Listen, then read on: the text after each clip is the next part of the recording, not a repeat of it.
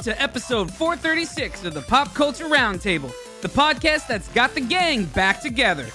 In this episode, we talk about Adrian Marr, Little Holmes, and Squid Game. I'm Andrew Sale. I'm Lauren Rubin. I'm Patrick Hill.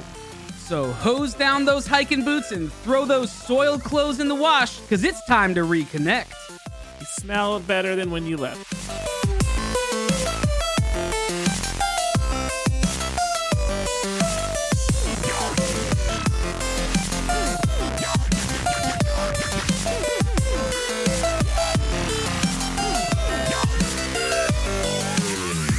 By the way, leave that that grumble sound. That that was intentional. Like I haven't been doing this in a while. I had to clear my throat. Yeah. That's what that was. Kick the in case out of you wondered your- why I didn't give I you thought enough it'd break between. sense If I started doing it and then you were then you stopped me and then you took over. Then why didn't you propose that when I forgot. was writing the I'm script? just happy I didn't have to do the joke at the end. I could keep this in because here's the thing. Like, so I've been listening the last two months. I've listened to every episode on you release. didn't day. forget about us. and um I legitimately when I was hearing Lauren do the after joke, I legitimately wondered two things. One, how much longer it took to record the intro because you had to give her what you were going to say in enough time so she could plan what she was going to say or how much anxiety she had having to come up with things on the spot. Like those are the two thoughts that went through my head for the last 8 weeks. Which one was her- it? I didn't give her any planning time. yeah. so it was just anxiety, anxiety. every day. Just Yes. pure anxiety. All right, good. I knew it was one of the two. Yep. Uh, and the thing is she chose to deliver a response immediately every time. So it's not like she would even take time to think about it. yeah. Yeah, I just I just went for it, you know. You know, it's, it's kind of like lean from that what you will. Okay. My head That's just the got. situation. I just got real this is not my specialty. Like this is this is why we have like like our our jobs divided up here. Like we all have our own skills. hey, if I could take a moment to talk about uh, our patrons real quick. A, one, Mhm. thank you for participating in the show. yes. B slash two, please continue to send money. C slash three, if you aren't a patron, just know in this episode so far, we've talked about getting peg legged and little homes. And you're not going to know what that means. Well, you can probably guess the first one, but you're not going to know what that means unless you pay $2, $4, or $6 a month. Becoming a patron of the show so you can get the unedited ep- unedited episodes. I hate that stupid word. Unedited one too many- one too many syllables.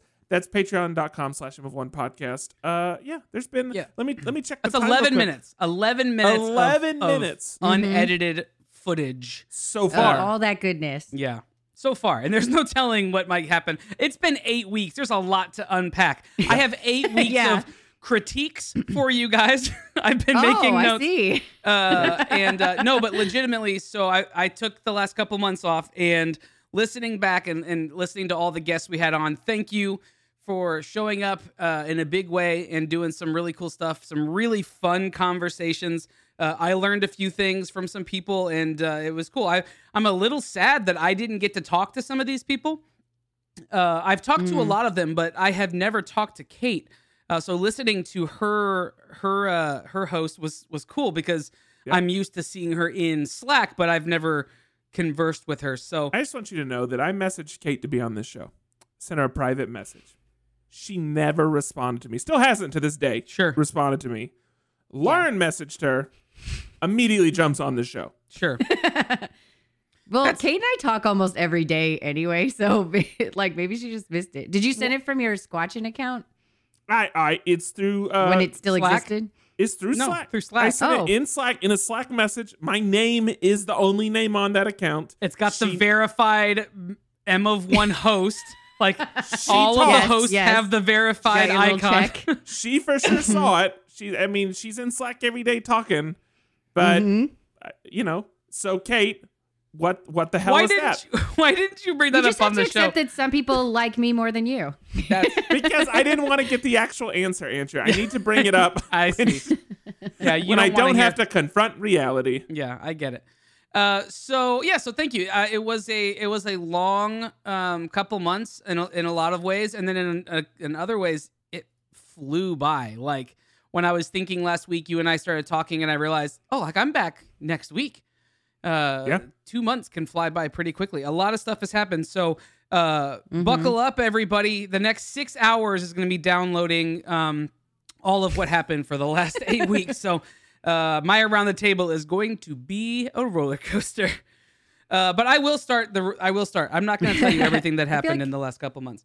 Um, Yeah. But there were a couple of fun things uh, that I do want to just highlight. The the powerful facial hair series that I that I got to do with Hero Complex Gallery Sure. for their um, Mm-hmm. for their sketch card show was an absolute blast. Being off of social media and being off of the podcast Yeah. when this was happening was difficult because it was a lot of fun to do, and I wanted to share with everybody what uh, what we did. That show was incredible, uh, and all of all of the pieces. Mhm. I was surprised I how quickly show. they sold out. Like within like four hours, I think all of my cards were gone, which was flattering and super cool.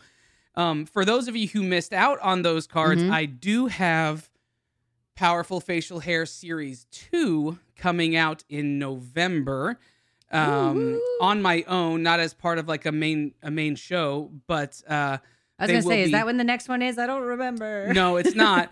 but uh, but Hero Complex is going to uh, going to promote the show for me. So I talked to them. I'm actually Right doing them on the Hero Complex Gallery nice. cards, so that they match with the other ones. Um, so even though it's not part of like a big group show, uh, they are uh, being awesome. Adam Smasher is being awesome in uh, uh, helping me promote that show. So uh, series two is coming out, and then I already have plans for series three that'll come out just after the holidays. That one m- might be in conjunction with the next sketch card show because I think the next sketch card show is in January.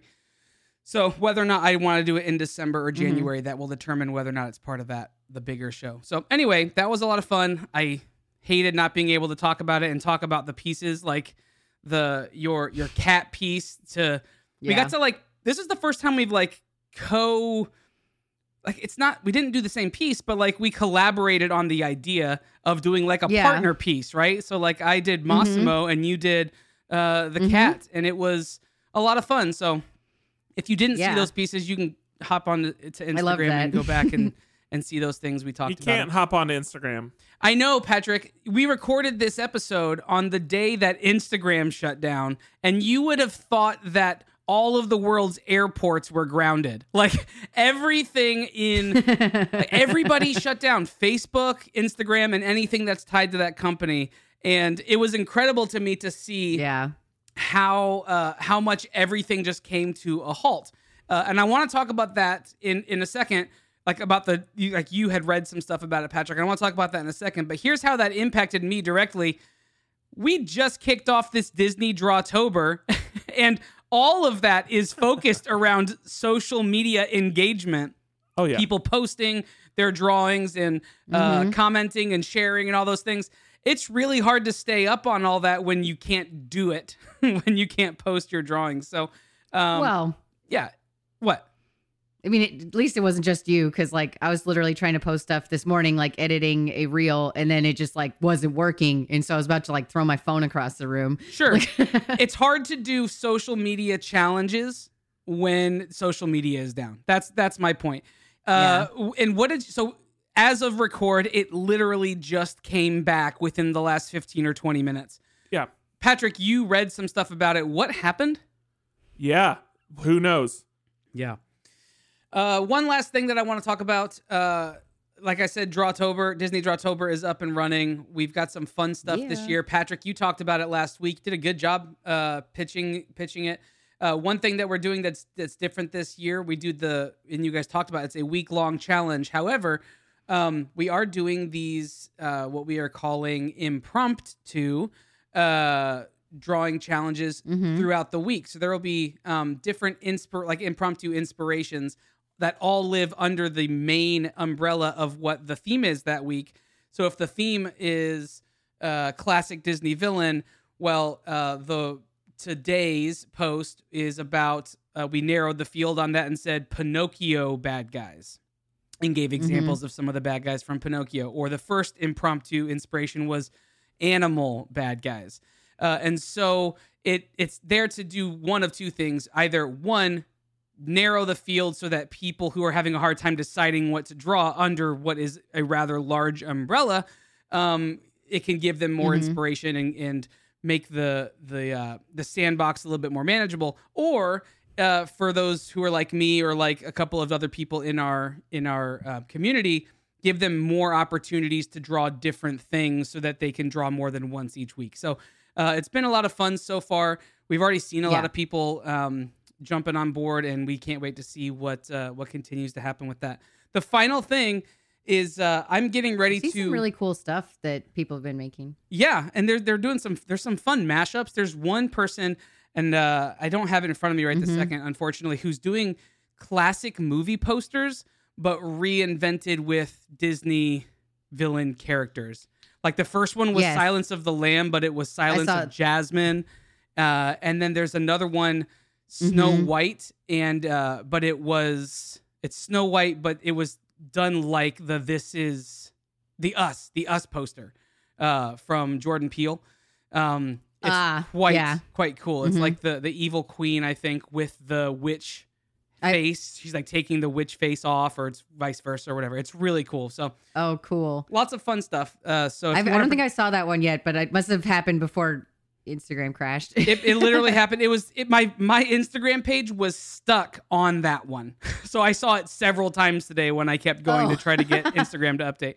Um, and then finally, uh, I get to in the in the vein of Disney, uh, the Lion King is coming. The Broadway show is coming uh, to San Antonio in a couple of weeks, and uh, I get the opportunity to go and work that show. It's like uh, fun. like baseline. I'm helping I'm helping sell merch, um, but it was an opportunity. I'm like to to to be on the Disney payroll for a few weeks. Uh, get to know some of the Disney people who are responsible for like the the traveling like entertainment shows, and uh, and at the same time uh, make a little extra money. But what's cool about it is San Antonio, the theater that it's in, is a historic theater called the Majestic Theater, and the Majestic Theater uh, is what is called an, an what's known as like an open theater, meaning there's no like external hallways or external doors. Once you enter, other than going to the bathroom, you are in the theater. Like the back of house and all that stuff, the lobby is Oh. all open concept. So I'll be selling merch, but I'll be able to watch the show every night because it's all going to be right there in front of us. So it's going to be a really, really cool. Have you seen Um, the show experience. before, by the way? I have. I saw it in Tampa when it was touring. Gosh, fifteen years ago or more. Um, it's been it's been a bit, but uh, yeah, I yeah. saw it a really long time ago as well. So I'm Yeah. excited for that, and they're they're they're giving us You're gonna have all- Circle of Life stuck in your head forever. I know it'll be yeah indefinite, but they're giving us uh obviously shirts and and they all have like these these custom masks that say roar really big across the front of them and so they're giving us those masks to wear so i'm excited i know it's weird because it's like it's a very what would could be considered like a menial like uh job um but it's with disney and it's for a very limited amount of time but it's a cool experience uh, to work alongside um, the the Broadway touring show. So I'm excited for that. If you want to go see The Lion King, it's uh, it's going to be at the Majestic Theater for I think it runs from like October 19th or 20th through the first week of November. So there's like a three week span where that's happening. So that was my two months. Uh, Patrick, why don't you? Uh, That was catch us up surprisingly on brief. Yeah, you know, was. I had I had a seven and a half uh page like legal pad full of notes. You know how many times I I audibly and I've we've heard this over the years, right? Where people are like, I'm yelling at the I'm yelling at my radio or I'm yelling at my computer when you guys are talking about stuff. That- Yeah. I I get it. I get it now.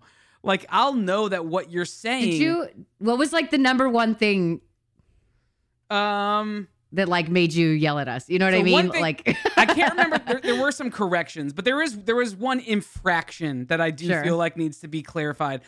When Uh-oh. Patrick when Patrick said that I told him about only murders in the building, he said that all I told him was that it's a show about podcasts, and that was it. And I'm like, that is some Yeah. bullshit. I can go back and read the text thread uh, of where I made this big long pitch about what the show was and that and whatever and all the people who were in it and here's why I think you'll like it. I gave him like uh easily four paragraph a, a little real good pitch. diatribe. Yeah, like a, a bigger than an elevator pitch, honestly. Like it would have been like a an elevator say- pitch on a skyscraper. And and then he watched it and his, and then the only thing he says is that I'm like, "Oh, uh, Andrew said it was just a show about podcasts. I don't want to watch that." Um, so that was one infraction I needed to clarify. This proves how much of that text Patrick actually read, though. That's true.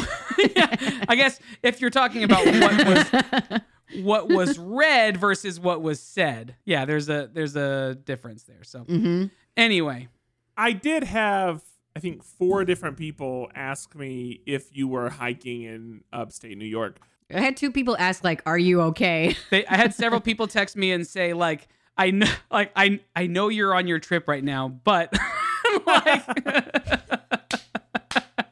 Just so you know, uh, he did go hiking. So anyway, Just Um, once. a, a couple things, a couple things for this week. One, I actually want to share something with y'all real quick. It- it's I, I just sent y'all both a link.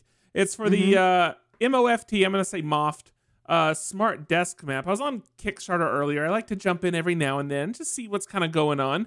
And uh, this struck me as something I think that uh, y'all could both find very, very useful. And I know it's not my master category, so I got to slip it in over here. But uh, basically, it's a a large mat. It's large enough that it could hold an iPad, a phone, a watch, a, a, a Apple Pencil, like several items. Uh, and it's made where not only can you mount those devices to it, you can change the pitch of those devices. They also have uh, a couple NFC hotspots embedded. So, like when you bring your phone up to the mat, you can swipe the hotspot and it'll like bring it to a certain app on your phone or something like that. So it, it- that way, like when you're jumping into work mode, you can kind of like center or whatever. Uh, Sure. I I could totally see Andrew you using this while you're sketching something on the iPad. I, I it seems really cool, so you should you should for sure check it out. Also, you might check it out and say, Patrick, this is completely useless. There's no way I would ever use something like this, and that's fine if you feel that way. Uh, I would maybe purchase this item just so I could regularly say hotspots. that's perfectly fine to do. And the thing is, it's I like, like it. it's like eighty bucks. It seems it seems reasonable to me. Oh, Seems it's nice to have on an airplane, so you don't like lose all the little pieces you have while you're trying to work. You know. I clicked on the link that you sent and I have a greater understanding of it now. It's a full pad. Like it's a full Yeah. like a desk pad. I I was picturing like small like essentially like air tags. That's what I was picturing. Like an NFC chip that you were Oh just no, setting this is things much down on. bigger. Yeah, this is cool and it actually has the holders for things. I'm I'm That's what I'm saying. It is a mat. Mhm. If you imagine like a, a, a, a imagine like a leather mat that would sit on your desk, it's a mat that is large enough that a phone, an iPad, a pencil, a notepad could all sit on it, and then that entire mat, those things are attached to it, and you can like change the the angle that it's I- oriented at. I am into this. Mhm. I actually might buy this right now. Yeah. Because Yeah. this, Very is, this is a very handy little deal. Yeah, there you go. Mhm. I, I, I saw this. I thought of you. I wanted to share it. Now you have it. Um, outside of that, only murders in the building. I'm glad that you mentioned it because this latest episode uh, Mm. coincided with Mm. International Week of the Deaf. It's it's this uh, week Oh. around the time that the uh, World Federation of the Deaf, I believe, was instituted. It, it all corresponds to the last week of September. And with that happening, the latest episode of Only Murders in the Building is actually completely silent episode. It's um, oh. The final episode or this latest episode? this latest episode. Okay, okay, So okay. It, it's the episode that kind of came out with this this Yes. week, and obviously, I'm not going to give away any spoilers to the episode, but I'm just saying it, it's basically an entirely silent episode. Genuinely, in the entire episode, I think less than ten words are spoken, um, Wow. and it is incredible. It's just such a great uh, piece of TV. I Absolutely. cannot recommend this enough. The other thing that I found out through this episode, I haven't been reading about this, and I, I should, but in every intro to every episode, there is an Easter egg. In this week's episode, um, in the intro, when it's showing, um, um, I, I'm blanking on the, the woman's name right now, but when it's showing her building window, there's Scrabble pieces, and if you unscramble them, they spell the word silence, which of course Wow. would fit Yeah. with this this latest episode. But it also means you should go back and look for the Easter egg and I- all the earlier episode intros. And this is something that the the um Oh, uh, it's it's specifically in the intros. it's specifically in the intros. Oh, awesome. I, That's I really is, cool. is my understanding, and this is something that the creators have talked about that they put Easter eggs in. Uh, so it's something to go back and, and actually look for. Uh, and, and on that note, there's an incredible game of Scrabble that takes place during this episode as well. So Yes. So let me. le- Yeah, there is. Uh, this episode. uh, There's two things about TV that I want to reference. One is Only Murders in the Building. The other is Survivor, and I want you to be able to talk about the thing that you said last week that you were going to wait for me. Um, but with Only Murders in the Building, um, I haven't had a chance to talk about it on the show. I absolutely adore this show. This show is phenomenal. It has won, or it has taken the number one premiere spot in Hulu history. It has already been renewed for wow. a season two. Um, and so if you're liking what you're seeing, there's going to be more of it. This past episode was so creative, and I talked to somebody about it today, talking about if you're an audiophile, you will like this episode because it is very creative using minimal to no sound, right? Or mi- minimal to no uh, spoken language, spoken words, but the sound that they use, there's sound throughout the whole thing, but the Yes. sound is very intentional. The sound Mm-hmm. uh, is from the perspective again, not giving anything away about the episode. the The sound is from the perspective of a deaf person, and so you're hearing low tones, muffled, distant sounding, like uh, spo- like speech and things. Um, but that's it. That's pri- you're very, very infrequently in this episode outside of that person's perspective, like looking on at a third person perspective. Most of the show is done in that almost like you have your ears covered with like seashells or something. And it's it's phenomenal how they communicate this entire episode in that way. It is ultra creative and I am I am here for it. Like yeah, big it's time. mixed incredibly well. And Mhm. the thing is, even when it switches to non-deaf characters, y- you hear that switch happen through the mixing, but again, there's still not They any don't- yeah, they're spoken still- words. right. um, Yes. whi- which is awesome. And uh, probably the funniest part, and I'll point this out because it happens uh, within the first 60 seconds. Um, but typically, all these episodes have a narrator that kind of sets up the beginning of the episode. Whoever, Mm.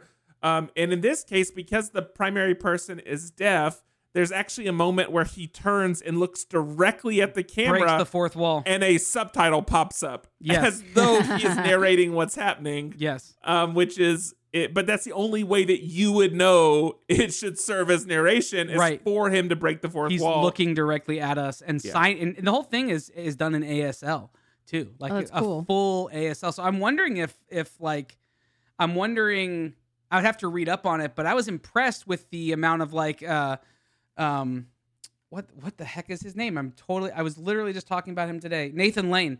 Yes. Nathan Lane seems to have a seems to be very well versed in ASL. So I'm wondering how much of it he came into this with versus how much he had to learn because it's 40 minutes almost. These episodes are, you know, they're decent decent episodes of primarily Mhm. ASL.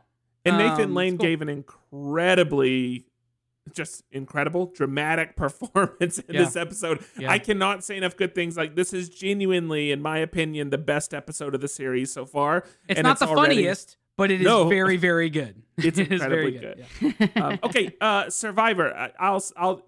Well, this will be the last thing. We'll move on to Lauren, but um, It's okay. l- let me set this up again. Don't you dare apologize to me, Lauren. Let me set this up. I uh, didn't. He again. didn't. She, she, she said you were okay for apology. Okay. so, um, in Survivor, uh, Jeff Probst, when uh, whenever you're setting up a challenge, whenever people are literally walking into the challenge, he would Come on always in, say, guys.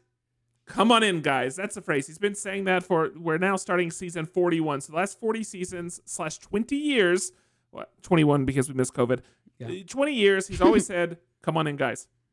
Well, this season they made it a point uh twice within the first episode to ask the question if um not ask, ask the question if come on in guys is uh uh I don't know, misogynistic, uh too gendered whatever. That, that's the If it- question. if Is it- it inappropriate? Is it outdated? Is it in is it in need of being updated? That was kind of Right. how he presented it. And uh, and again, it's brought up twice in the episode. The first time, the the consensus is no, it's fine.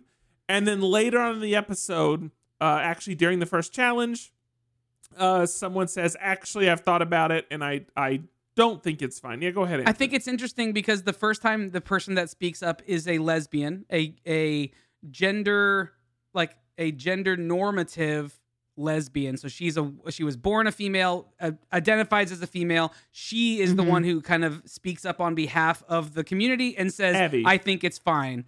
Uh, But then the second person who pops up in the second half of the episode is a gender normative male who is gay, and he then says, in thinking more about it. So it's it's interesting that both sides uh, they come from both sides of the spectrum.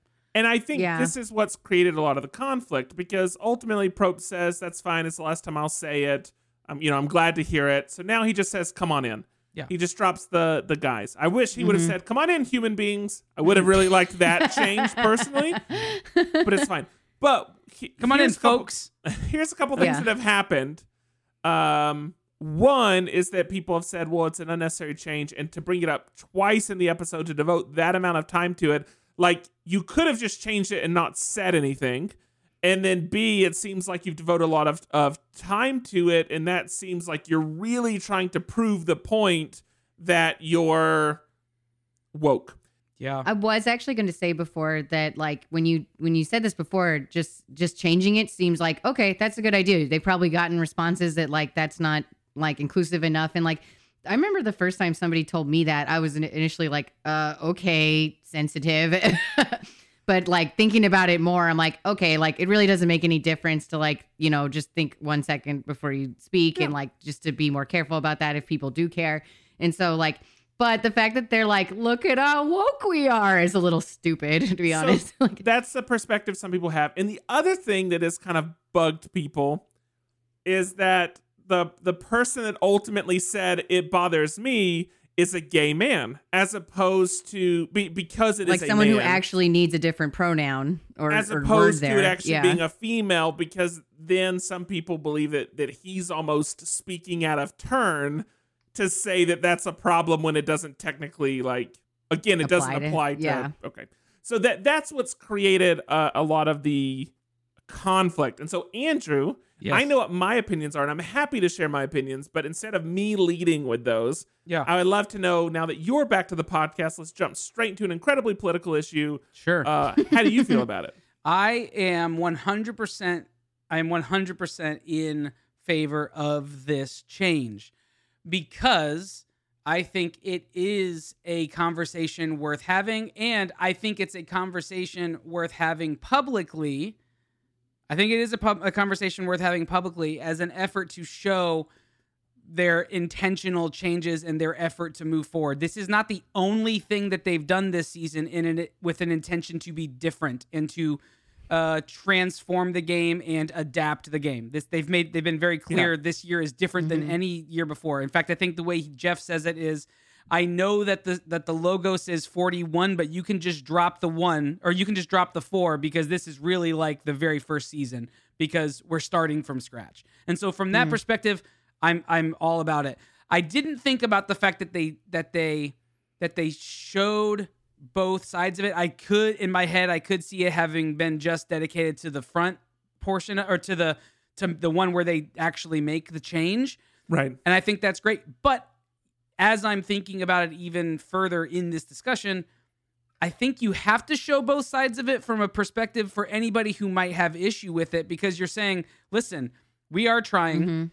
half of the community represented at least on the show, which I think I think it legitimately is a third or more of the contestants this year are are not are not like in a traditional male female relationship. I think at least 30 to, to 40% of the contestants are are LGBT on some level. And and not just the L and G part. no, like yeah, like it's it's it's truly it's a truly There's div- more letters involved. Yeah. yeah. Mhm. Um That's cool. and so By I far think- the most diverse. Uh, by the way, when we talk about reality series casting, um, it's it's thinking in terms Big- of who we normally cover, like Big Brother and stuff like Big that. Big Brother this year was the most. Uh, I mean, was the most. Um, was the most diverse it's ever been in terms of body type, in terms of of personality, in terms of skin color, all those things. And I, we've seen that same trend happen with Survivor, both of which are CBS shows. So good on Yeah. them for making an attempt to- to, to actually do something about it. Yeah, and like Bravo has made a big push this year to have more like racially diverse, even like housewives and stuff like that. But then Vanderpump Rules they failed again. But whatever. so but but so I'll say this. I think them showing both sides is important to the conversation. It's important to the argument to see that you cannot just please like by listening to one person who is in the LGBTQ um, community. They one person does not speak for everybody in the community. So I think it's an important message to see that like mm-hmm. uh, in an effort to be intentional, in an effort to be considerate, in an effort to be conscious and be forward thinking, um, it's the the waters are still murky. And so I, I'm he- I, I'm you know I support what they did. I like what Jeff said when he said, if you have a problem with this, for if you think I'm just caving into whatever, uh, I'm at Jeff Probst on Twitter. I probably won't read it anyway. Like I, I like I like the boldness at which he goes after that. It seems like a boldness I can get on board with, which is I can't say the same for Julie Chen and her her Bible thumpityness uh and like her gospel her gospel revolution that she's or this revival she's trying to see happen like i they come from the same boldness but i i, I think one is being handled a little bit better so that's what i feel about the the survivor thing Yeah, I, I, actually think Survivor uh, would take the cake for well, for sure the most sexually diverse diverse cast of any of those shows. My my feeling about it, uh, very very uh, quickly, um, for the group of people that would say, "Why make the change? Like, what's the point? It's not needed," uh, or like, "What does it matter?" Then what I would probably respond is, "Great." In the vein of what does it matter? What does it matter? so I'm fine to see the change happen and drop the guys. Like it doesn't affect any part of the game. The the second piece of it is um as far as silently dropping it, I do think there's importance in acknowledging when there are problems. And so I don't agree with the idea of silently dropping it. I, I do think it is good to acknowledge. Now, as far as acknowledging it twice, this is the part where it goes, okay, like we're, we're, we're really working hard at this. However, in fairness, it's day one. You got the day one jitters on the island. If I'm if I'm assuming like uh assuming a, a, a almost like the best in the way it's handled, day one nerves are not the day when you you make a big statement like that. Once you've had three days of nothing to do but sit around and think about the game, that is when you would go, okay, actually, I've changed my mind. I've just had three days to think about it, sitting on a beach with nothing to eat or drink. Uh, I feel a little bit differently now. So, in fairness, I could actually uh, fully see this being like a natural evolution of events as opposed to it being something that was wedged in in Yeah, order to make yeah a, a larger scripted point. So from all from all those perspective, I'm fine with with That's how fair. it how it rolled out. Um, and I ultimately I think it's it's a perfectly good change from the standpoint of the only thing it serves to do is help and not hurt. So why would you say no Yeah. to that level of change? Yeah. So cool. Uh, one other thing, uh, just to keep it a little bit more political, I did uh, very quickly get assaulted this week. And I just remembered while we were talking. I Yeah. almost worked it out of my head, and then I just remembered that it happened. Um, but uh, wearing a mask. Yeah, uh, I went definitely to want grab to hear lunch. the story. Pretty day. Wearing, you can imagine what a mask looks like on my face. Uh, Andrew will draw a picture uh, if that's needed. And uh, I was drew it on. I drew it on my screen. I just sharpied it on top of your Perfect. video right now. So you can see it. Great. So uh, No I was walking into uh, a restaurant, and this uh, I had a very awkward interaction initially. Initially, I, here's the interaction. Here's how it played out in my head. Walking up, and I was walking by Mm-hmm. the stand where uh, the a cashier was entering some stuff into a computer. There was there was two, uh, not a cashier, but like a server, and there were two server, servers standing there.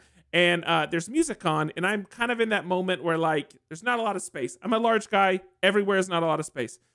And as I'm walking by, um, the person typing stuff in the computer thought it was a good time to to gyrate to the music They did not see me. I'm directly behind them, like kind of facing them with my crotch because I had Mm. like turned sideways to create space. it happened. all Mhm, right. mhm. And the the other server saw not that it this. not that it matters, male or female. No, no, no. They're both female. But Okay, the all right. other server saw what happened and started laughing. Okay, Yeah. so this is this is the kind of situation I find myself in. Is this kind of awkward thing happen? Inadvertently We're- grinding on this server. and me and one server are in on it. The other one's not initially in on it. This thing happens. Okay, so that's where my that's where my mind is right now. Okay? And then within two seconds of this happening, because I'm still continuing to walk forward, I'm still propelling myself towards the door. A person who I'm not looking at, I can promise you I'm not looking at this person at this point. Um wants my attention. I'm wearing my mask. They hit me in the arm and tell me uh that mask will kill you. And like they're on the way out the door. Like What? they're yes, and they're on the way uh out. Like they're leaving. They're done eating. They're not going to sit down somewhere.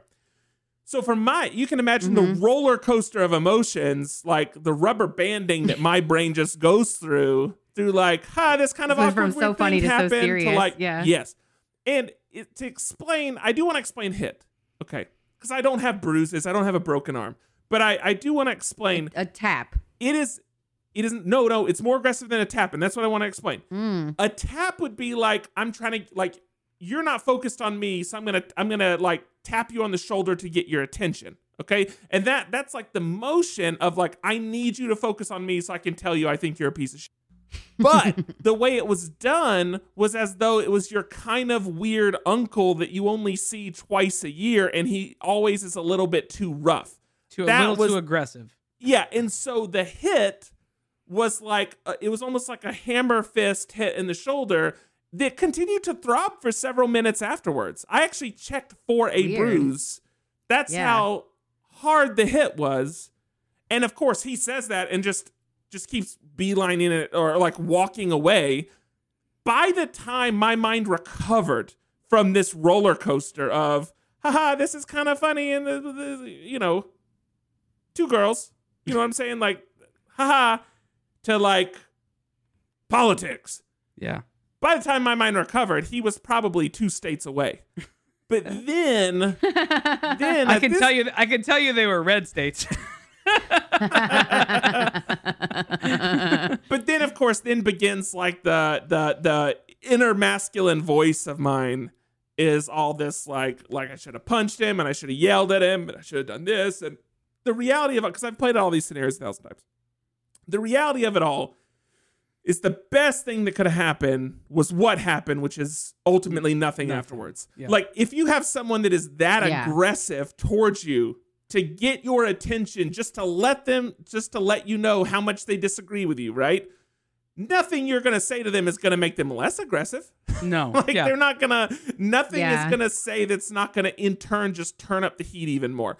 Uh, so there is no situation where that got better.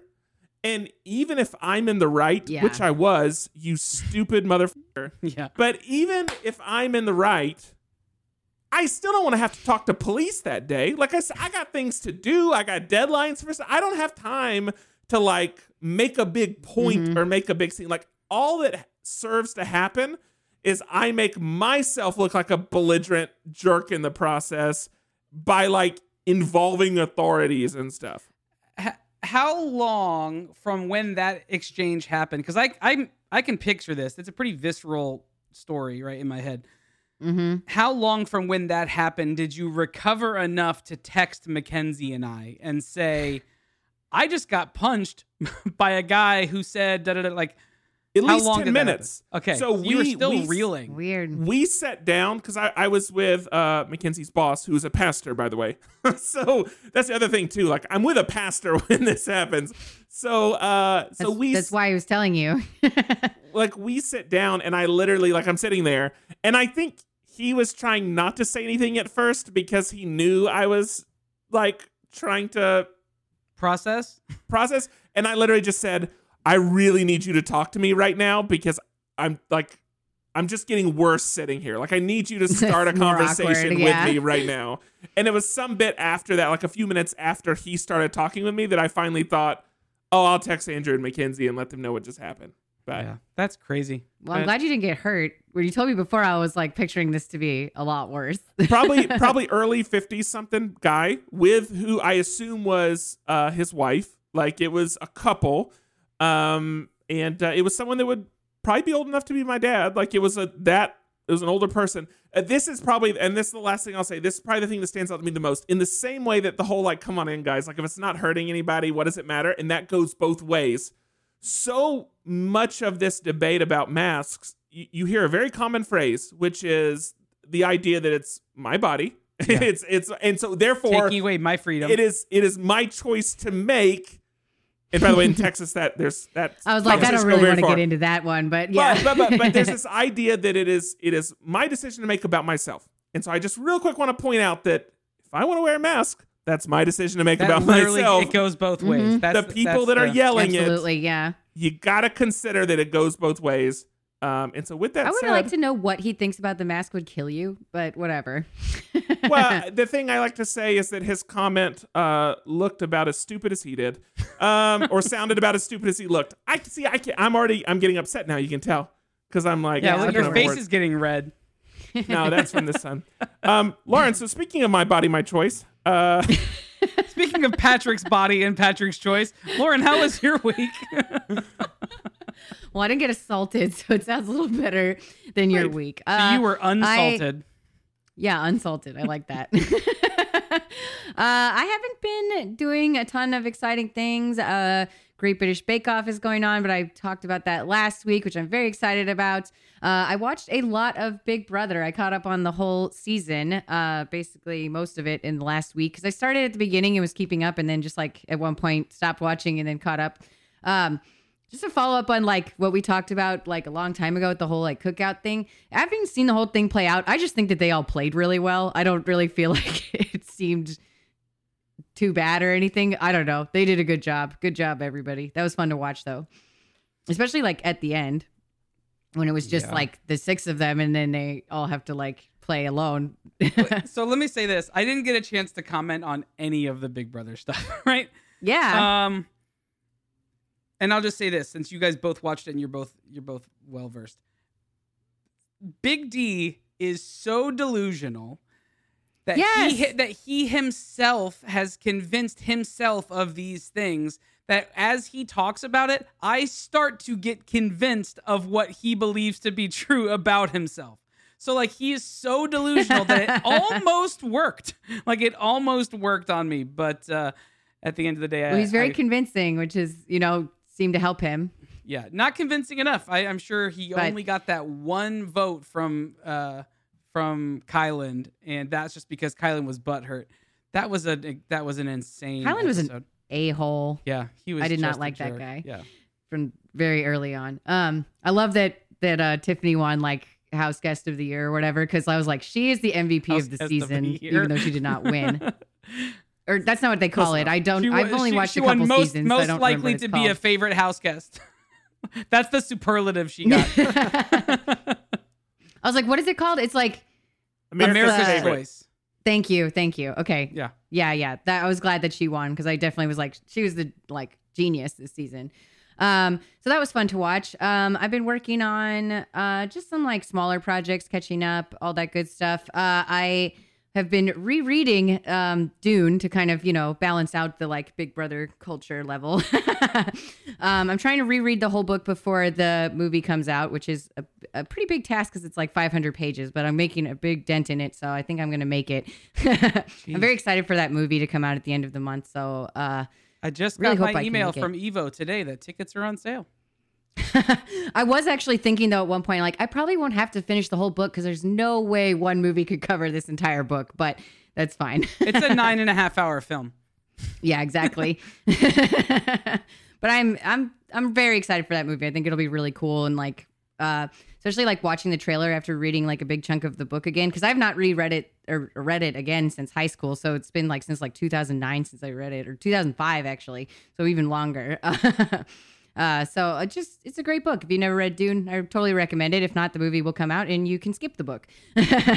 um, and then another fun movie that I checked out this week for sure. Um, I checked out *Malignant*, which is a new horror movie. Um, it is on HBO. Uh, is where I watched it. You can watch it in theaters. Um, it is one of the weirdest movies I've ever seen. And I definitely think like it achieves this really brilliant line of being absolutely hilarious, but also still scary. So, like, if you like horror movies, I definitely recommend checking it out because like you're going to have an opinion about it one way or another. but it's definitely like, like we were all watching it with like some wine and that was like a great afternoon. I, I I want to I want to agree with you because because I don't fully disagree with you. But to say that it's still scary and that it should be considered a horror movie, I think is misleading. And that's in my I opinion. It's still scary. It's still it, I, it's still scary because like that. The I don't want to say too much because I feel like the trailer does not give away anything, and it's very fun to just check out this movie knowing very little and being surprised by it.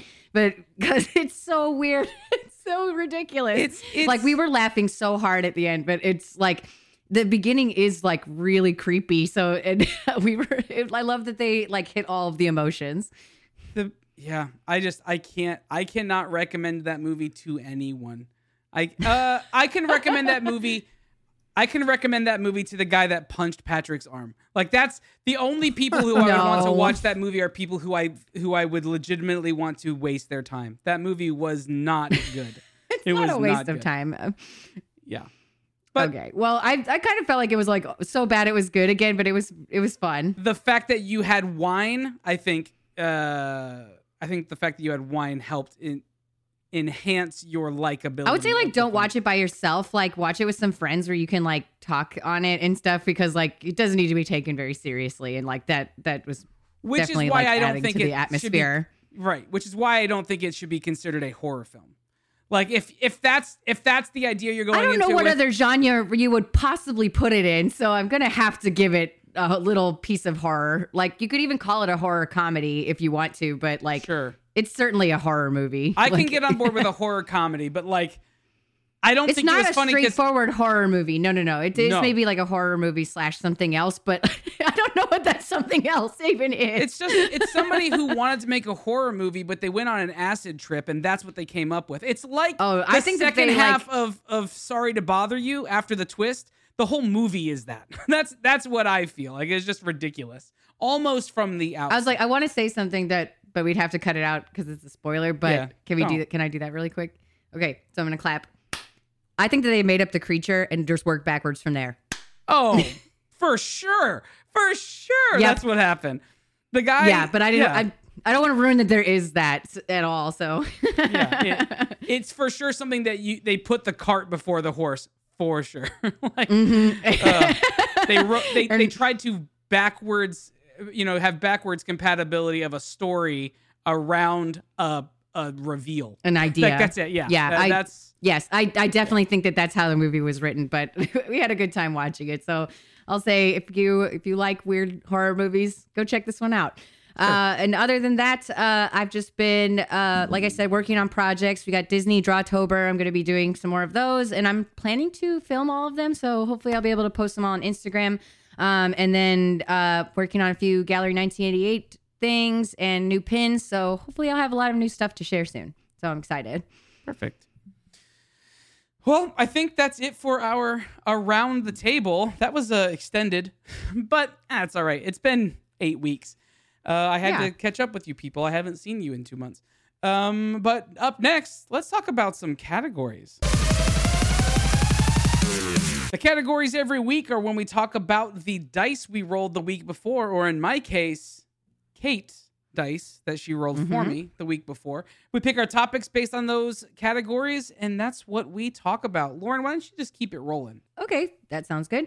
Uh, so I'm going to talk about an artist named Adrian Mar. Uh, he is a uh, fellow graphic designer and illustrator, and the way that I discovered this artist is super fun.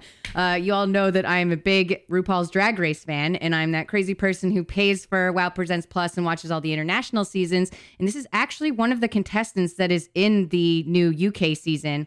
Um, the his like drag persona is Choriza May, who is quickly becoming one of my favorites, regardless of any of this stuff that I'm about to say. And I just like got freaking like so excited to like find out that they are an artist and like that they like the art is so cool. So I sent you guys a link in chat like a while ago, so I totally recommend um, checking it out while I'm talking about it if you can. Um, but super super cool. Um, it was really neat because like in the first episode, um, Choriza had like a uh, like suit that was like drawn with all these cool, really bright characters, and he mentions offhand like, "Yeah, I drew. This is my art. I drew it." And then I didn't think about it too much, and then like through another drag race fan art thing that I followed, he posted that like Adrian is an artist on his own. And like, I'm so into this artwork. It is really, really cool and like super inspiring to me. So I would kind of call it like Picasso inspired for sure. So it's kind of like Cubist meets pop art, is sort of how I would describe it. Um, like the, it, it has a lot of like Cubist, um, I would say like tendencies with like the way the faces are drawn is super Picasso like but the colors and the way the cleanness of it is so much more like pop arty to me, like sort of cartoony and really cool. And I love, love, love the color palettes. They're like really, really colorful, but not actually using sev- like a lot of different colors. But it's just like the combinations are really unique and fun. Uh, I think this is like so cool. And like, um, they do a lot of like portraits of other drag queens and like artwork that relates to drag race but it's a lot of like very professional high level artwork like they are doing Yeah. all the promotional artwork for we're here which is like a show on hbo that's a lot of fun um like makeup kits um uh wig kits as well like all kinds of stuff that's like really really fun to see i feel like this like art style matches that so well and it's like so fun to look at it is just like it- and it's really neat the way um, something that I find like super inspiring with this is like I'm playing a lot lately with like using different like kind of shapes or panels to break things up in a composition. And the way that Adrian does it is really cool to me because it's really just using colors and patterns in different ways in the background to kind of move things around. And the way that they match like the patterns on people's clothes and stuff with that in the background and stuff is just like really, really creative to me. And I'm like so inspired by these ideas. So I'm like,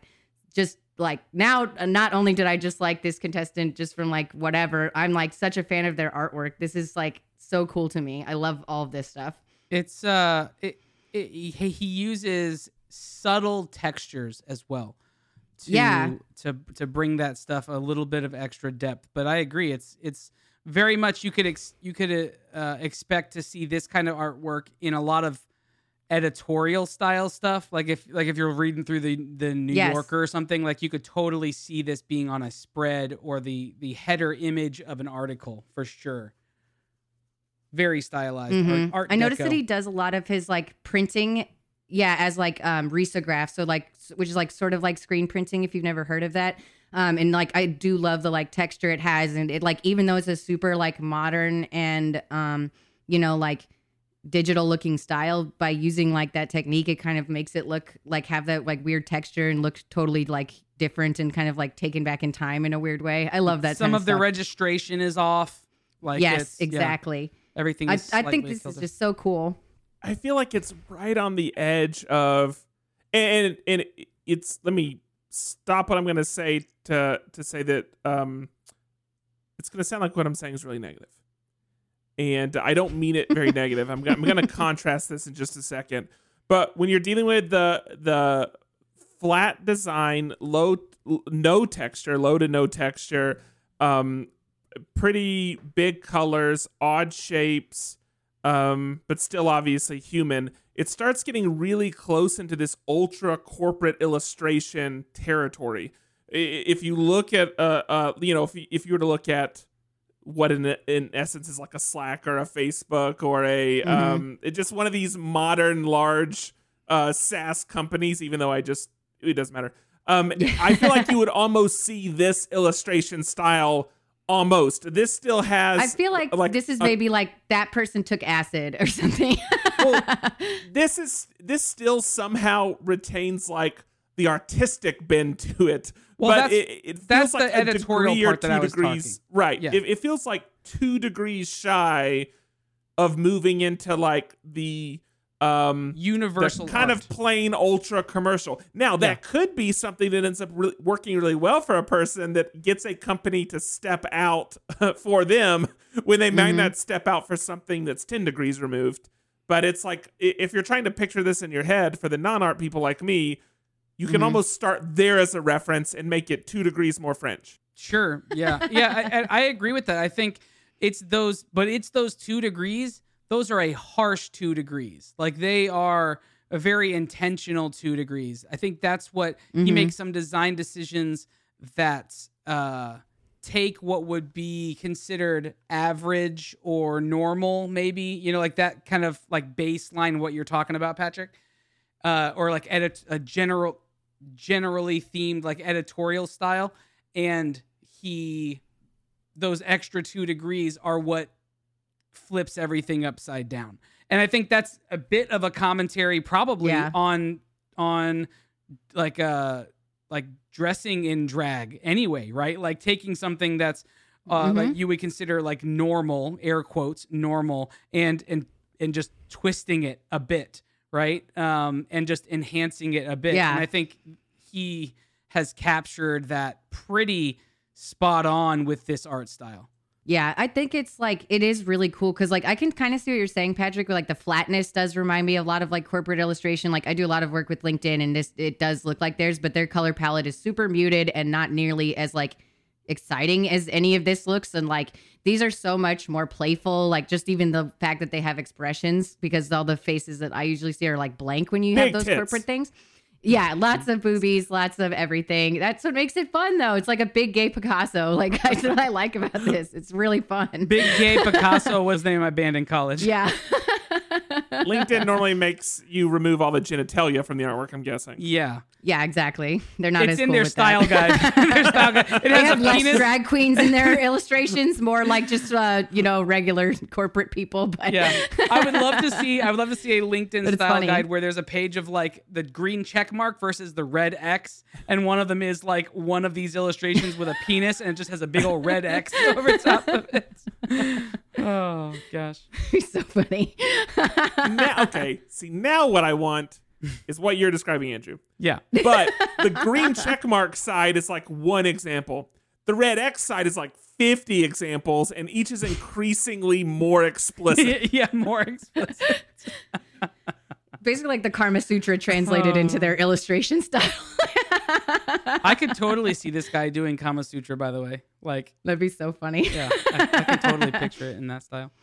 Yeah. No, no, Um, hold well, on. I I'm will- picturing it in that style right now. One second. Give me, give me a minute. Give me a minute. Got a very sexy episode. uh, but yes, sexier I- for our Patreon patrons, patreon.com slash M of One podcast, $2, $4, $6 a month.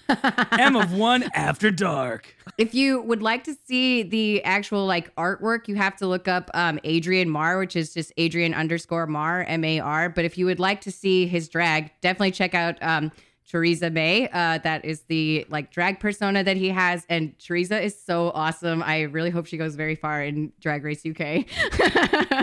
I have yet to see one episode of any of that stuff. it's so great. The Drag Race UK like is maybe my favorite. It's now out of defiance. Uh, I yeah, I like it. Love it. All right, um, Patrick, why don't you take it next? All right, so this week I'm talking about toys, and there wasn't anything this week that got me very excited. Although I will say, Five Points Fest did announce dates for next year's event, and they did announce uh, some online dates as well. So if you're interested in that, then for sure go check it out. But I was um, inspired by something else that I saw on Kickstarter. I'm gonna real quick. Uh, so we actually, uh, for those that don't know, which you should, um, we don't record this in the same room. We we actually record from all over the country Yeah. uh, within a one hour radius. And um, but I will share my screen with you. So I saw this on Kickstarter. This is uh, called the Hope Haven Little Home, and it's supposed to be like a modern dollhouse. Uh, it's actually built into a Cute. like a tin lunchbox. The background that you see is um, can be swapped out, whether they're paper inserts or magnetic inserts. You can uh, just swap those out very easily. I believe they're paper, and then the decorations you get because it's a metal lunchbox. I said 10. I don't know what the metal actually is. I'm not a metallurgist, but because it's a metal lunchbox, all the decorations that you use can have magnets, and so you can like magnet things to the wall and to the floor and, and rearrange and decorate. Um, now these are they're like a hundred bucks or something. I, I don't know how much they are. Um, you you can decide whether or not that's worth it. However, here's what I imagined. We've talked about miniatures a lot on the show, and uh, and I've got space that I need to to fill on my shelf. This is like a really great cute. size for three inch dunnies. And what I would love to challenge someone to do Mm. is to create uh, like a little dunny environment from a lunchbox. I, I think it's such an a diorama. it's exactly what it's like, and and I think it it again because you have the uh, ability to use magnets. Uh, that's great for the the decoration part. It's very easy to print out something and cut it to shape and stick it as a background. Dunnies are already the correct size. You can of course uh, go with vintage lunch boxes and already have something to to pull from Yeah. yeah, theme to then carry through to what you do inside the setting. But this entire segment is just to say, I need someone to create me themed, super rad lunchbox dioramas. Yeah. You know who would do an incredible job That job would at be this? awesome. Jared Circus Bear. Oh, he would do an incredible job at this. For Let's- sure. Let's message him and tell We tell need to get this, This would idea be so to him. fun to make. Yes. How much will you pay me? Because I'll do it. But I will say I will go and show you more of because I because this is coming from Hope Haven. I will show you a little bit more of Hope Haven, uh, Haven the way this is set out. Um, again, I don't think that these decorations fit my demographic, but I think what I'm describing fits my demographic. But some of this stuff is really nice. Thinking in terms of a modern, compact dollhouse, the Super fact that it immediately folds up on itself. All the pieces are, are very small and they're either wood or they're paper. Um, and the, the design aesthetic they've gone for is a very uh, modern kind of home aesthetic. Honestly, Mackenzie style.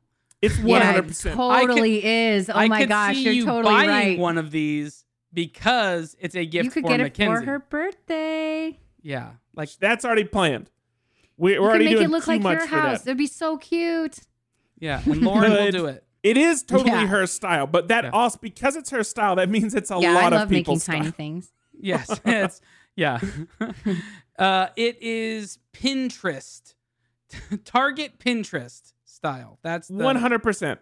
Um, there it's very are like okay, so like modern minimalist, like soft colors, like you know, very Just simple go to patterns. Hearth- It's really cute. Go to Hearth and Heart or whatever it's called. The the Hearth Chip and and, Home Joanna or whatever. Yeah, Yeah. go to Chip and Joanna Yeah. Gaines uh, section of Target, and Yeah. that's the style. That is what. But it on is. that note, I will say they've only so The far on lunchbox is Kickstarter. like white. It's very cute. Mm-hmm. this has been up, I assume, a few days because there's 26 days left, and I think you set them for like a 34 start or whatever. Maybe you can customize it. I don't you know. Haven't can customize it a bit. Yeah.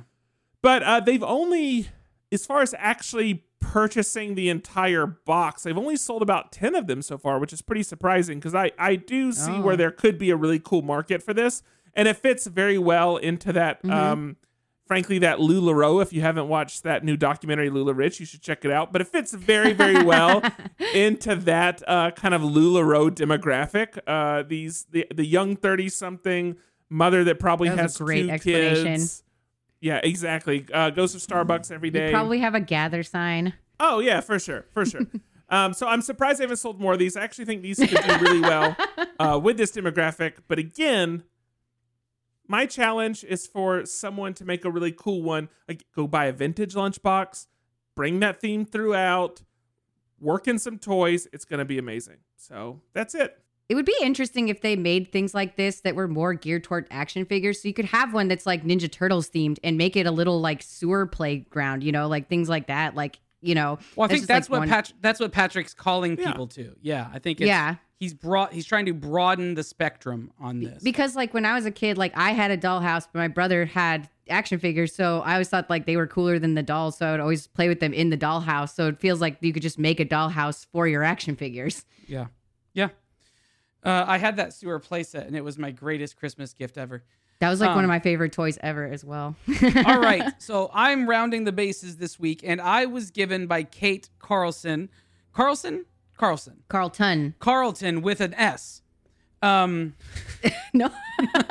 Only if Quite. it's possessive. and I would never try to possess her. I want that to be clear. I cannot be Yes. clear enough. Uh, Kate Carlton, um, she gave me TV and past. And so here's what I'm going to do. I have watched a metric F ton of TV in recent past. All right. I've been working on a lot of projects that I can't talk about yet. Um, and so in the meantime, while I was working on that stuff, I had the TV on. Um, and I know you might be thinking, man, that's a lot of TV to be watching while you're hiking through northern uh, New York. But I know.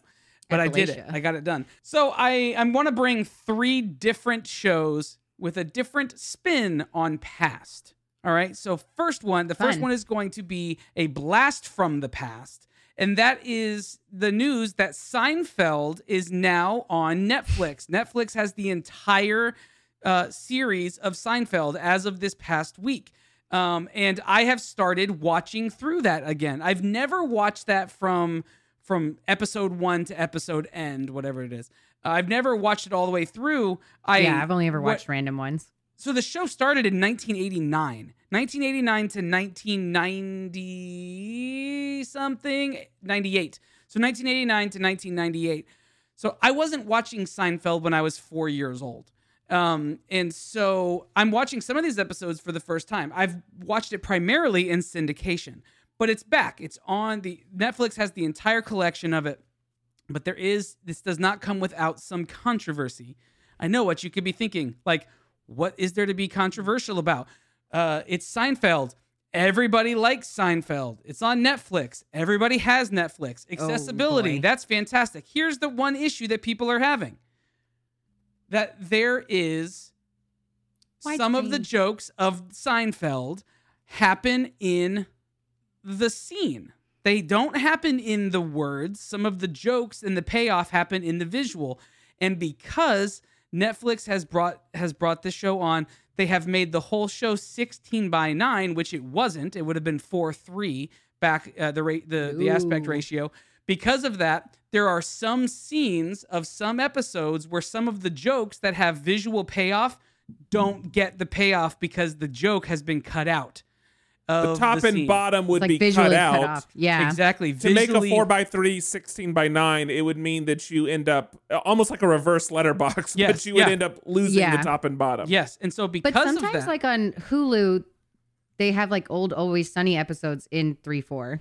that's true. But Netflix did not choose to do that. Uh, they might go Yes. back and undo what they did because there is some a, a bit of controversy around it. That being said, I've enjoyed having it back on. It's on kind of in the background while I'm doing stuff. I've only I'm only two like it just came out this weekend, so I'm like two days into watching it, but I'm already on like season three. Oh, Um, it's uh, so Seinfeld. My one one one thing I want to say about about Seinfeld. Uh, that's not a that's not a positive thing about Seinfeld. I do like Seinfeld, but one thing I've learned in rewatching this, Seinfeld's not an actor. Like if you go back and watch the first couple seasons of Seinfeld, it's just him talking, and he breaks all the time. He's constantly smiling and laughing at things that other characters are doing. Um, he is not an actor. He's just himself doing his bits with other people on that show. And so when you talk about it being a show about nothing, I mean, that's true. It truly is that. So anyway, uh, Seinfeld's back. Blast from the past. Second thing, reliving the past. There is a show that I'm sure you guys have heard about on Netflix. This is a Netflix original, I think, or uh, Netflix owns the property. I don't think they originally created it. Squid Game. Mm? So Mm. Squid Game is a Korean show. oh, Trevor's been show. watching this. It's a Korean show that is it's an all Korean cast. The whole thing is in Korean, but it's been dubbed into uh, American English. Um, and I will not even attempt to tell you the the actors' names um, because that would be offensive. Me trying to do it would be offensive. Um, but an incredibly talented cast of Korean actors uh, and one Pakistani actor. It's literally all Korean and then one Pakistani actor. Um, but here's the, the basic gist of the show. Uh, it is a survival style game, but in the truest sense of survival, uh, where they're, Mhm. they start off with 400 and some, maybe 450 or something like that, contestants uh, in this game. Now, these people these people sign on to be a part of the game, but they don't know what they're signing on for. So that and there's there's a commonality of all these people. I won't tell you that. It's it's kind of key to the story. You learn it in the first episode, but it's key to the story. Um, but then Yeah. you go through these things that are called the squid games where you are um where they whittle down who is left to compete for a massive amount of money. Now, here's the way that money gets accumulated. Each person who is competing is worth 40 million uh, it's not yen it's whatever the korean i can't i don't know what the korean currency is but it's like 40 million or 45 million um, of this currency each person and there's Yeah. over 400 people as as contestants drop off and when i say drop off i mean they are killed as they are eliminated from the game their value gets placed into the bank so at the end of the game, whoever is left alive gets to take the entire bank, which is something like 40 something billion of their currency, which is a ton. It's just a ton. Um, and so that's that's the the overarching premise. The key to it though, and why I'm calling this a a uh, reliving the past is the way that they do it is through children's games that all of these people played when they were Yeah. growing up and they never know what game they're getting ready to play until they walk into the arena. But there are dire consequences to losing. The very first game, and I'll tell you this one, I won't tell you any other ones. The very first game is red light, green light. I saw most of the first one episode. Yeah. Red light, green light. And in red light, green light, if you know the rules, you run until the person turns around. They say they say green light and you run and then they say red light and turn around. And uh, if they see you moving after they say red light, you have to go back and start over. Same rules apply here, except Right. if your body moves at all after the robotic uh rule uh, rule maker like this it's a, a big giant robot girl who has cameras in her eyes Mm-hmm. when she turns It's back around looking.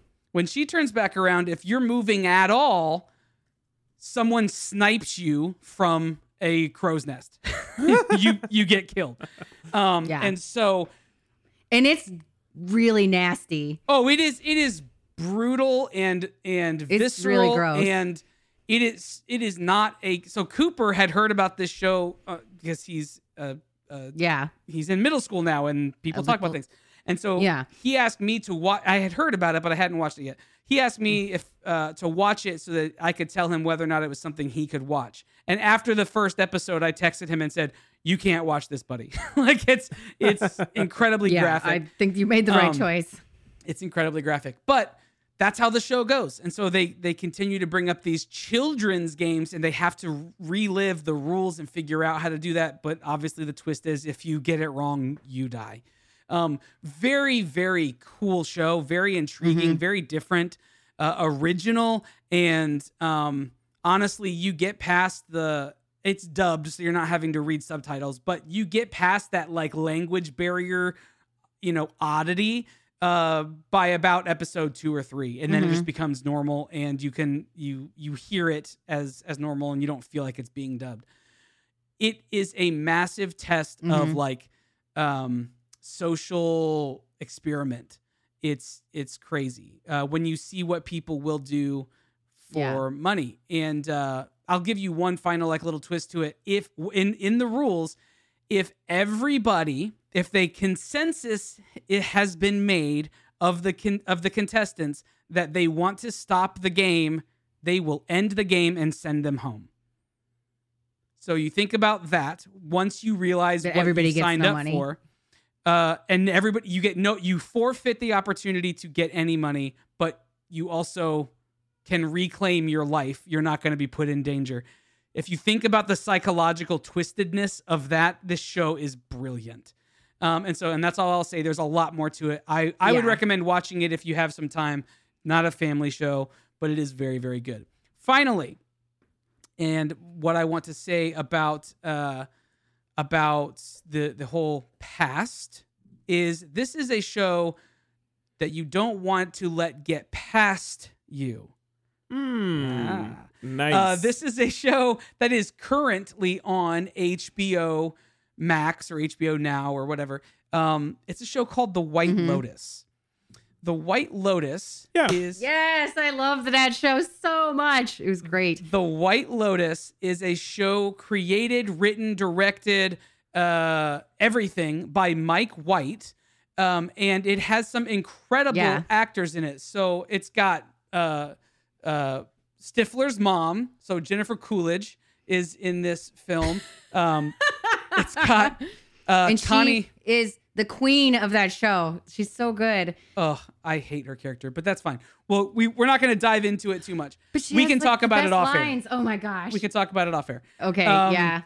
Connie Britton is in this show. Uh, um, Mhm. Steve Zahn is in this show. Killed it. Steve Zahn killed it in this show. hmm Um, and then a bunch of people that I didn't I didn't recognize. I don't know who- the guy who plays Armand, but he's amazing. Yeah, his name is Murray Bartlett, and he plays uh, he plays Armand. It is a six Yeah. episode miniseries arc um, about this vacation spot, this like high end vacation spot in Hawaii, hmm and um, you get introduced to a handful of families um, who are visiting this resort all at the same time. Um, there's a newlywed couple. There's a, a very well to do family who has a, a son and daughter, and the daughter brings a friend with her.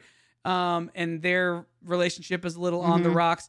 Uh, and you've got this woman played by Jennifer Coolidge who uh, who recently lost her mother, and she's gone there Like to to cast her ashes out into the ocean. Uh, but she's got a lot of heavy baggage, and then you're also getting to know the the staff of the White Lotus, um, Mhm. and all of the the shenanigans and all of the uh, misadventures that happen with them. So anyway, um, the show takes place over the course good. of a week, like four four to seven days. This whole show takes place, um, and some of the things that happen are just otherworldly crazy. But everything that happens is very relatable. It's it's hard to it, they I feel like they did a good job of well, of bridging between something that is totally outlandish, but also at the same time, like I could see that happening. like those two well, things it's are hard funny to do. because like it's it's sort of like absurd situations, but they're like just just a little bit weird. Like you know, like they could happen to anybody, but it's also like how the people are reacting that makes it weird, or like the like just some other background tension that you you know about but like one half of the argument won't know about and things like Yes. that like it's such a good show and the soundtrack is killer So the soundtrack is great. The way that this the show is shot, Patrick, cinem- cinematically, absolutely beautiful. You would love Sure. it. Just I just I- I know that, that you would show. love it. I here's what I hate about the show. One, I hated the ending. Absolutely hate the ending. But two, the ending is is a bit disappointing yeah. The two, the second thing that I hated, the show is an anxiety inducer. yes the yes. music, the way the, sh- the episodes are shot, the way that the characters are responding, the all of that. Every episode starts here on an anxiety level, and every episode ends here on the anxiety level. And for those but of you it- who but can't they see keep what I'm ramping doing, it up and every week and it manages to get higher every time and it's so I'll say yeah, I'll say Like- this. I'll say this. It's uh in the very first episode, in the intro of the first episode, you see that you, you are a week in the future. You're you're a week in in the future, or I guess you should say you're in the present. Um, Yeah. and you find out that they are loading. Everyone is leaving for the week. They are loading a a body onto the plane. It says human remains. They're loading it onto the plane to be taken back uh, to the mainland, and you don't know who that person is. Every episode, and then it cuts back to seven days or eight days prior. And then every episode, you're trying to figure out who the hell dies because it could be any one of them at any point during this show. It is Yeah. a really there was really, only well- one person it couldn't be Yeah, that's true. One person it couldn't that be. was and that it's was the, one, only thing It- and it's the one person you wanted it to be. like it's it's incredibly So well true. done. Patrick, you should watch the show. really love that show. You and Mackenzie would love it. I it. know that I talked about this like a while ago, You did, and like, yeah. but it was when the show first started, and like we hadn't seen the ending yet. But it is so good, and I'm I don't know if the, like I heard they're gonna do a second season, but They it's are. really open ended to how they're gonna do it. Like they could start like a whole new hotel and have new characters all from scratch, or maybe just one or two characters from that ho- from the first one have like moved to a new hotel, or I- maybe new management. Who knows? I haven't seen it, so forgive me. This doesn't sound like it makes sense, but my understanding from what I just recently read is that it's going to be a whole new cast of people, but showing their stay at the White Lotus. Yeah, and that, makes, sense. perfect sense. That makes total sense. You can because it's focused around the the location, and the location is absolutely beautiful. Because it's it's oh focused Oh gosh, around yeah. that, you could totally have people coming in and out of there and just highlighting different stories. So anyway, don't miss also, this show. like- it's good. Yeah, I will also just say like kudos to how clever they were to shoot that whole show in COVID because it's like a small tight cast all shot in that one resort that they could just like shut down and have for the whole thing and like that's kind of how the show was born out of the like necessity to come up with something like that. But man, is it so good. Like I, I really loved that show. it's intense. Uh, Yes. there are elements of levity that are that are funny. It causes you to have to think about your life and your life choices and society and culture. There's a lot of of uh, instigation of thought um, that it brings about, but it's it's a good. It, and I don't think the end. If if I could watch all of the way up to the last 30 minutes of that of the series, I would be. I think it would be perfect. It loses some points on the end, but that's okay. Go watch The White Lotus. It's fantastic. I will also say the longer I've sat on that ending, the better it feels, but it still was like not very satisfying, I don't think. Not satisfying. Does I that make it, sense? Yeah, I watched it yesterday, so I'm still in that unsatisfied mode. Okay, yeah, So- yeah. Like after a while, I was like, you know, that kind of was the only answer, really. Sure, sure. But but like but but like I was really annoyed like the night that I saw it because I was like, ah, why? Yeah, you just you just feel a little unsettled, but all I- right. I totally think get it. uh, I think that's it. We covered a lot. This is a, an extended episode, so if you're still listening, was fun. way to way to hang in there, crew. Um, it's good to be back in the swing of things. You can find everything that we talked about in our show notes. Um, head on over to mof1.network. You can find the show notes there or on your iTunes or Stitcher or Google Play or uh, Spotify, wherever it is you're listening to this. While you're there, you can like, rate, and review the show uh, and subscribe to it. That's a very helpful thing for us. Um, and uh, while you're on the website, you can find a ton of stuff in the archive. You can find some things to buy over at some shops. You can subscribe to things. Our uh, we have other shows on the network. The Dungeons and Designers crew have been killing it. Like Yeah. the quality of the show that Uh, they yeah. put out is like it's stellar. Like absolutely stellar. The visuals and everything. Oh gosh, they're good. Um, so go check out that. And then I believe Doc uh, Doc Reed is doing a draw a Disney Drawtober prompt for this month's um, uh, drawing board. So keep your eyes peeled for that and uh, pay attention to socials. so. Um, other than that, I think everything that you need to find is on mof1.network or over on our Slack channel. Uh, just click on the Slack icon when you're on the website and uh, join the conversation in there. Before we get out of this episode, though, let's roll some dice properly and uh, get set for next week. Let's do it. Go for it, Patrick. Nine. And I'm going to pair that with a four. Yes. A nine is toys again. So fun. Any toys? Sounds good. All Might right. do uh, adult toys next week Hey, you already did that this week. for our patrons. I'm gonna go try out the uh, Mr. Peanut method we discussed honestly, earlier. Lauren, that might be the quickest and wittiest thing I've heard you say, maybe ever. like that was really good. I'm very Aw, thank you, with thank that. you. Yeah, congratulations. Every now and then I get in a zinger. uh, I got an 18, which this week is food. Food. And what's your modifier? Oh, three. Thank you. I always forget Okay. that one. All right, and I rolled a four. A four. Where's four? Four is business. Business, and I rolled a two, which means present business. So the business. This has been a at good time to talk about Facebook. Yes. Yeah. well, if we're lucky, everything will crash again next week. Great. Um, It'll be right. Twitter's turn.